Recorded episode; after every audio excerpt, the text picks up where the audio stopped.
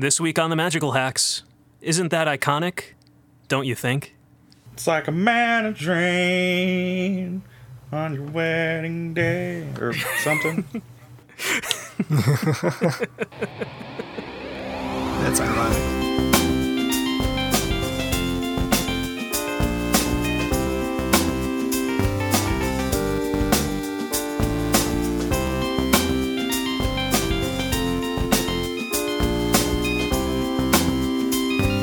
Hi, everybody, and welcome to this week's episode of The Magical Hacks, the Magic the Gathering podcast, recapping your magical week that was September the 6th through the 12th of 2017. I'm Tom Casper, and with me today, as always... Ray's back! Yay! And I'm Steven. And we have a lot to cover. HasCon was this weekend. We have seen Magic Arena. We now know what it is. We have more spoilers for Ixalan and the entire spoiler for Iconic Masters, so let's jump right into news. All right, starting things off, let's talk about Iconic Masters. Now, this is a master set that we've known has been coming for a little while now, and we knew it would be completely playable and fully premiered after HasCon, and oh boy, have they spoiled us this time. I cannot believe we are seeing Mana Drain as a reprint. It is probably the flagship reprint of the entire set. It is insane what they're doing with this set, and I can't wait to draft it. So wait, I haven't done a whole lot of research behind this product. Is it going to be for sale in stores? Yes. MSRP, I think, is $250 for a box or something like that. I think it's $9.99 a pack for a 24-pack box. So that's like Modern Masters prices, yeah, okay. Right, it is a master set. It'll only be available through Wizards Play Network locations. It won't be available at Walmart or Target, and it'll be $9.99 a pack. Boxes will have 24 packs. And yeah, holy smokes, the list of mythics. Yeah. We've got Mana Drain. We have Channel. We have all of the Praetors. We have... I mean, this is, it's nuts. We're seeing Thoughtseize, Flusterstorm, Horizon Canopy. Yes. There's just so much going on with this set, and it seems insane that they've gone this far. Yep. Ancestral Vision, Auriok Champion, Aether Vial, Blood Gas. Like, it just goes on. All the stuff people have been clamoring for reprints for a long time now. Glimpse the Unthinkable. Yeah. Where has that been? But they still manage to mostly keep their focus on what they said, which was hydras, dragons, angels, demons, and sphinxes. And we get Consecrated Sphinx. We're getting Lord of the Pit. We're getting Archangel of Thune. Avacyn, Angel of Hope. Yep. Malphagor is a demon and a dragon. We're getting all 5 Kamigawa spirit dragons. It's knocking the ball out of the park. And Thoughtseize with the Alexei Berklot art. Mm-hmm. The original Thoughtseize art. Mm-hmm. Mishra's Bauble. Oblivion Stone with new art. Ooh. Bauble is at Uncommon, thank God. This set looks insane. It looks like a lot of fun. And we also have new rules pertaining to Blood Moon and Magus of the Moon with the release of this set. The way cards work now is that if a land has the ability of, as it enters the battlefield... or if it comes in with counters, those abilities no longer apply. So something like Caverner Souls, you do not get to name a creature type. Your shock lands, you do not get to choose to pay life for. They just enter. Untapped. That is correct. They just enter. Everything enters untapped now. If it were coming tapped, it just comes in untapped. Also, Dark Depths comes in with 0 counters on it. So there's a lot of... interesting stuff to do in formats that have Blood Moon and Magus of the Moon available, specifically Legacy, where you can play Blood Moon and then, hold up green black and then blow up your Blood Moon, and after making your land drop a Dark Depths, and suddenly you have an indestructible 20/20. What are they going to do? You can just play Jund and on turn 5 or whatever, you float 5 mana, cast your Blood Moon... or I guess it'd have to be turn 6, but, float 5 mana, cast your Blood Moon, make your land drop, which is Dark Depths, and then Abrupt Decay your Blood Moon. Mm-hmm. It's kind of a roundabout way to do it, but it works. Yeah. Or you can just play Magus of the Moon and a Lightning Bolt. that works. Yeah, I mean, if you're one of those legacy decks that wants to drop their turn one Blood Moon, I mean, just do that. Follow it up with a, like, make it a turn one Magus of the Moon and follow it up with a turn two Dark Depths Lightning Bolt. It's not the wildest thing you can do in Legacy, but I want to take a moment to talk about a couple of neat things that I'm noticing on the uncommons and commons lists. Okay. First of all, on the uncommons sheet, we're seeing Assault Formation downgraded from rare to uncommon, which is a really fun build around me pick for your draft pod. It makes you look at everything you're drafting in a totally different light. And then on the commons list, we're getting over 20 new pauper cards. Most of them aren't hugely impactful, but Dissolve is one of them, which is a very good counterspell. I mean, see how it is in a format that has counterspell, but that's something. I see Emerge Unscathed and Jotty Offshoot could see a lot of sideboard play in various decks. I think two most exciting are probably Seeker of the Way and Jace's Phantasm. So Seeker of the Way was a standard all-star, and so yeah. I can imagine that it's going to get up to all sorts of mischief in Pauper. And Jace's Phantasm is a very popular casual card, and someone's always out there building Pauper Mill. So the only other thing on the common list that I want to draw attention to is that Ivy Elemental was originally a rare and is downshifted all the way to common. All right, then. Second thing coming out of HasCon that we should probably talk about, the new lands for Unstable. The full art John Avon lands for Unstable that are completely borderless and absolutely beautiful. Yep. All art, all the time. Oh, yeah.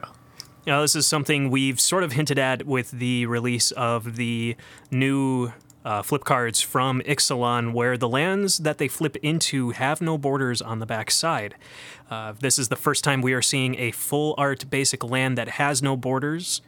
It is very interesting to see. There's been a lot of discussion, both positive and negative, towards these cards, but hey, if you don't want them, I will happily take them off your hands. So those will be appearing in the basic land slot of booster packs of Unstable, with the exception of one in every so many booster packs. Will, instead of having one of those basic lands, have a Steamflogger Boss. It's the only other black-bordered card in the set. That's the true thing. True? All the tournament legal cards in that set are on one sheet together, and it's 5 basic lands and Steamflogger Boss, so they take up the same slot in the pack. Oh, okay. Well, if you do end up cracking unstable packs just for basics, best of luck to you. I hope your Steam Floggers are very few and your basics are many. Can we take a moment to appreciate the shot, like just the boom headshot Wizards took on everyone who was like trying to hoard Steamflogger Bosses and create scarcity every time. Yeah. Like every time there was a whisper that this time contraptions are happening, Steamflogger Boss would spike, and now Wizards is like, it's a basic land. I like that.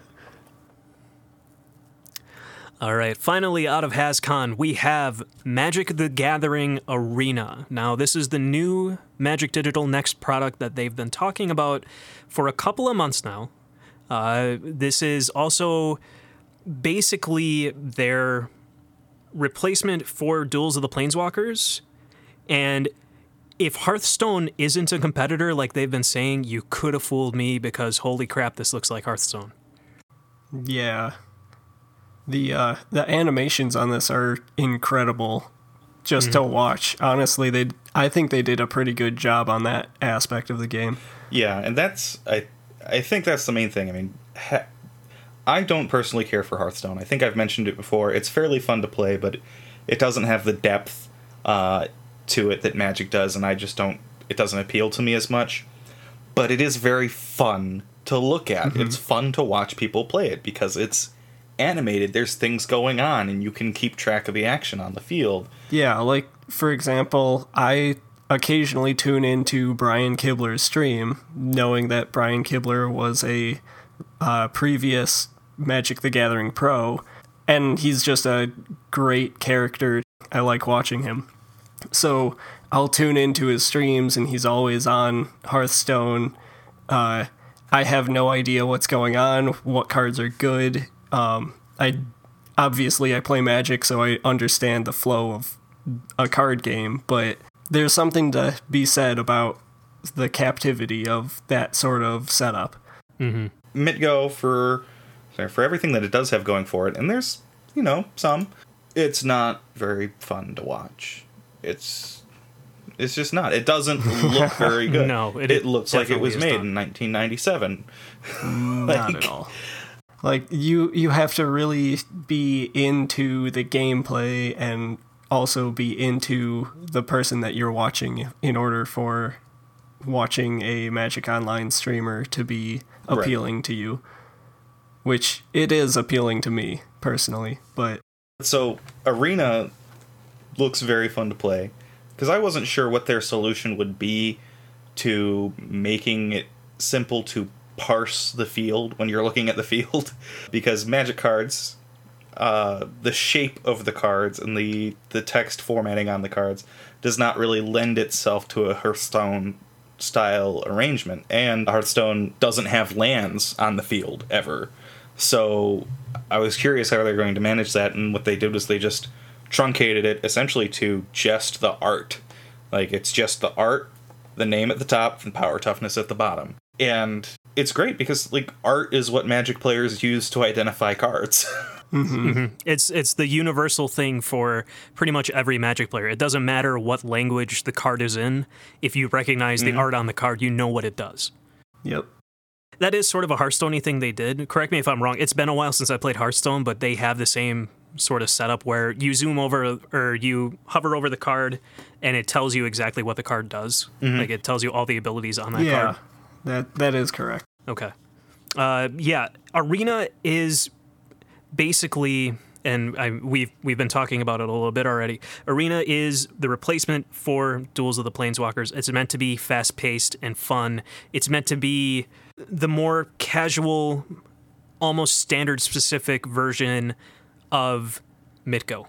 And it's meant to be a lot more accessible to new players, a lot more user-friendly. The AI or the UI is meant to be a lot more presentable to everyone for streaming. They want to push this esports. This is how they want to push the esports of Magic the Gathering, from what I can tell. Because, like you said, MTGO is it's so boring to watch.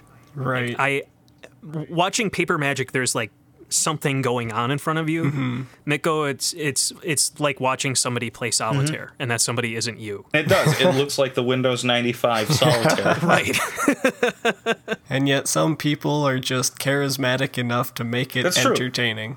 But then again, it's entirely in the personality of who you're watching, though. Like, there are good streams and bad streams. I should say, this game is designed in Unity, so it should be available across all platforms. It should be cross-platform compatible. We haven't heard anything from Wizards if this is going to happen. It has a full rules engine built into the game. So this is something, I don't know if Magic Online works the same way, but I'm assuming it has like a strict code rather than an actual engine that runs through everything to check rules as the game progresses. This is something where it should be easy enough for them to modify it as new cards come out and to modify it as rules change. It's also something where players should expect the complexity that they've come to expect for Magic the Gathering with a very simplistic, fun-to-watch gameplay of something like Hearthstone. That's exactly what Wizards is trying to push here. Yep. I should note, I just want to throw this out there for anyone who's interested. Arena is obviously not available just yet, but it is in closed beta, or is going to be in closed beta. Wizards will be sending out invitations to people for the closed beta in waves, so you can sign up for it at playmtgarena.com. But if you participate in an Ixalan pre-release at a store with a DCI number that you have connected to a Wizards account, which I think we talked about a couple months ago, Yeah, with the phasing out of duels, you could create your own Wizards account. Right. So if you have not done that, do that. And if you do that and play at a Ixalan pre-release, you will be marked as a priority beta tester. Ooh. you'll be bumped up. You can also get priority by playing in a Magic Online Ixalan pre-release, or linking your Magic Duels ID number to your Wizards account. Any one of those will put you in the queue for priority access. All right, well, that's it for Magic Duels. Let's move on to Ixalan spoilers. There have been a lot to come out lately, but really I think we should just talk about, because I don't know what Wizards is doing, but they're figuring out how to reprint stuff on the reserve list without reprinting stuff on the reserve list. Oh, all those lands. Yeah. Basically, it seems that most of the flip cards they've been printing, most of the transformation cards they've been printing, have incredibly powerful classic cards printed on the back on the land. So, first off, we have Growing Rites of Itlimoc. Growing Rites of Itlimoc, we'll say that. Seems which is good. A legendary enchantment. For 2 and a green, when Growing Rites of Itlimoc enters the battlefield, look at the top 4 cards of your library. You may reveal a creature card from among them and put it into your hand. Put the rest on the bottom of your library in any order. At the beginning of your end step, if you control 4 or more creatures, transform Growing Rites of Itlimoc into Itlimoc Cradle of the Sun, which is a legendary land. You can tap it to add green to your mana pool, or tap it to add green to your mana pool for each creature you control. So here's Gaia's Cradle. Mm-hmm. The backside of this card is objectively better than Gaia's Cradle, because Gaia's Cradle does not tap for mana if you get board wiped. Itlimoc always at least taps for green, so it's better than Gaia's Cradle, which is words that you can say now. Like, you can actually say those words in that order. The only catch is that it's on the back of a 3-mana enchantment that... What is that? What's the card with that effect? Oath of Nyssa? Yeah, it is Oath of Nyssa. Yeah, it's pretty much an Oath of Nyssa that, instead of affecting your Planeswalker casting, becomes a card that's better than Gaia's Cradle. So, inclined to call this an upgrade over Oath of Nyssa. Yeah. You do get to look at 4 cards instead of 3, but you only get to take a creature off of this. So, there's... You see more cards, but you get more limitations on the front side. Yeah. And then we have, in a similar vein, we have an enchantment, Legion's Landing. It's a single white legendary enchantment. When it enters the battlefield, you create a 1/1 white vampire creature token with lifelink. And when you attack with 3 or more creatures, you transform it into a land that is mostly Kjeldoran Outpost. The backside of it is Adanto the First Fort. Legendary land, tap for a white, or 2 and a white, tap to create a 1/1 white vampire creature token with lifelink. So it's not as similar to Kjeldoran Outpost as Cradle of the Sun is to Gaia's Cradle, but it's pretty dang close. For 3 mana, you can tap it to make a 1/1 with lifelink instead of paying 2 mana to tap it for just a 1/1. Very strong. I can see this in any commander deck that wants tokens. I can see it in any standard deck that's going to run tokens. Mm-hmm. Or vampires. Yeah, exactly. Essentially replacing Lost Veil Abbey in that sort of role where it's just, if you're wanting to pump out blockers, these blockers have lifelink. And you don't have to pay 5 and a life to make them. Mm-hmm. Steve, I wanted to cover this real quick before we move on to the transformation card that we're going to talk about. Okay. We were talking earlier about Growing Rites of Itlimoc in formats outside of Standard. And I wanted your thoughts on that, because I know you play Elves. And this is the one card, if this deck were to fit anywhere... In, like, I don't think it would see Legacy play. I think most Legacy players would just play Cradle. Mm-hmm. But in Modern, I think this would slot into Elves. But I wanted your opinion on it because I know we sort of came to a conclusion. Yeah, so Growing Rites of Itlimoc, it's a little expensive as far as mana ramp considerations. The 3 mana cost on it kind of resembles sort of another Elvish Archdruid in... your elf lists, but at the same time, like, instead of how Elvish Archdruid taps for mana on turn 3, this won't tap for mana until you have 4 creatures in play and pass the turn. So in terms of tempo, it's a little slow for the elf deck. However, on the upside, you do get to look at the top 4 cards of your deck and grab a creature card from it. So it is even on cards, and it will eventually ramp you. So, like, the real implication of this card is kind of on par with just, like, I would compare it to Nykthos Shrine to Nyx. Is that it? Yeah. Did I get that name right? Mm-hmm. Nykthos Shrine to Nyx. Yeah, so Nykthos just kind of comes down and taps for mana immediately, and you're gonna more or less add as much mana as this backside of Growing Rites of Itlimoc would get you. So all in all, it's kind of a slow enabler, and like the real deal with the elf deck is Azuri is your win condition. So if you want to play like more ways to get mana, I would probably stick with Nykthos. But moving forward, I'm probably going to test this out just to see how it works. Okay, then. Let's move on to our final transformation card that we're going to talk about, which is Dowsing Dagger. It is a 2-mana artifact equipment. When Dowsing Dagger enters the battlefield, target opponent creates 2/0/2 green plant creature tokens with Defender. Equipped creature gets +2/+1. When equipped creature deals combat damage to a player, you may transform Dowsing Dagger. Equip 2. And it transforms into Lost Veil, which is a land, and you can tap it to add 3 mana of any one color to your mana pool. So I want you to know the first thing I'm doing is putting the letter U at the beginning, so it's going to be U Lost Veil. That way it's an anagram of Lotus Veil, because that's what it turns into, is Lotus Veil from Weatherlight, which is another restricted list card. Mm-hmm. I'm wondering how much this card will see play. The fact that the land is not legendary is very interesting. Mm-hmm. The fact that there's so many creatures in the upcoming format that where artifacts matter is very interesting. There's also a lot of creatures that are unblockable and also evasive, which makes this card, I don't know if you need to build around it, but it's not something you would automatically stick in your deck. Right. But you kind of want to, just because the amount of mana you can gain from it just from one good attack is totally worth it. Yeah. Yeah, it's kind of like a Hedron Archive of sorts, but it taps for 3 mana if you are ever able to flip it. So, I did want to take just a brief moment to talk about one other reserved list card that's hiding on the back of one of these enchantments, and that's Arguel's Bloodfast. It's a 2-mana legendary enchantment, 1 and a black. 1 and a black, pay 2 life, draw card.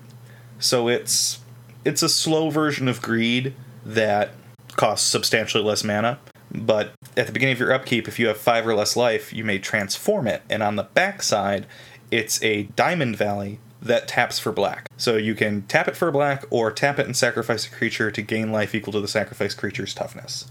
I don't know that this is going to make many waves in Standard, unless someone's going to try and combo it with the new Vraska somehow by setting their life to 10, setting their life to 1, and then flipping it. Seems risky business, but if you want to try it, be my guest. Yeah. Yeah, I'm not behind the game plan of setting your life total to 1. Just target your opponent with that, and then play your Walking Ballista. It'll be easier. Seems good. Ray, since last week when you weren't here, you told everyone to buy as many of your preview cards, which again were Thaumatic Compass and Conqueror's Galleon. There we go. Since you told everyone last week on the podcast, buy with those 2 cards, are you feeling the same way about the rest of these flip cards? I would say that by and large I am. Each one of them is substantially more niche than the 2 that I recommended, since those were they were color agnostic and they were very utilitarian. Each of these that we've talked about will fit into some kind of deck. But the Dowsing Dagger, I would say go ahead and throw that in the pile with the Conqueror's Galleon and the Thaumatic Compass, because that can see play in any commander deck, and if it ever, like, they're just tremendous cards. I mean, the raw power on the backside of each of these, with the exception of maybe Conqueror's Galleon is good. I don't know if I would use the phrase raw power for Conqueror's Galleon. But the rest of them just have so much raw power on the back that I largely feel any hoop you have to jump through is going to be worth it. So that's a recommendation for all of the flip cards then? So far, I would say yes. We didn't really touch on Primal Amulet, I know, but that card is nuts in and of itself. The fact that you're doubling whatever instant or sorcery you're casting on the back of that, and your spells become one less to cast on the front. So I feel that I could really only recommend Treasure Map / Treasure Cove in a deck that's really going to take advantage of it. Something that's going to try and maximize treasure. Because I almost feel that having the ability to pay one and scry one is stronger than just tapping for a mana in most games of Commander. Mm-hmm. So once you run out of treasure tokens, Treasure Cove is just a waste. And that's just a waste of time. No. Haha. Okay. Well, that does it for spoilers this week. There's not a whole lot else going on in the news, so that brings us to our question of the week. Our question of the week this week is, what is the one thing you are most excited about out of Iconic Masters? Horizon Canopy. It's a pretty good one. Can definitely agree with that. As someone who has his Horizon Canopies, I don't know, like I kind of like the new art, but I love the old borders too much, I think, to go with that. Yeah, I agree with that. There's very little in me that could justify spending $90 on another land. Yeah. Right. Well, with the reprint, it should drop quite a bit, thankfully. Yeah, with the reprint, I'm kind of hoping that I could pick up my copies for, my hopes is around $60. Yeah. Yeah, I could see that. Personally, I'm excited about Auriok Champion. I've been wanting to pick up a playset of this card for about 2.5 years now. And the reason I haven't is because that card has been sitting anywhere between $50 to $80 a piece for the last 2 to 3 years now. And for the deck I wanted to put it in, it definitely was not worth it at that price. But with this reprint, it should be... Hopefully, right now it's pre-ordering for about $20 a piece, but yeah, maybe eventually I can get back to building Black-White Dead Guy Ale with Packrat in Modern and feel good about myself for playing Packrat again. But this card was definitely a huge part of that deck and a lot of the reason why I don't play it. But I'm really happy to see it back, even though that means we're probably going to see a lot of Soul Sister decks for the time being. I'm probably going to go with Oblivion Stone. It's a Commander staple that recently has taken on a new life in Modern. I say recently, I guess it gradually grew in popularity, but it became prohibitively expensive for a lot of Commander players some time back, and the reprint is going to help drop the price, and it also has new art, so now you can take your pick of either that mystery floating black stone in the sky or this person's hand with an exploding stone in it. There's actually a lot of new art in Iconic Masters, and I couldn't be happier.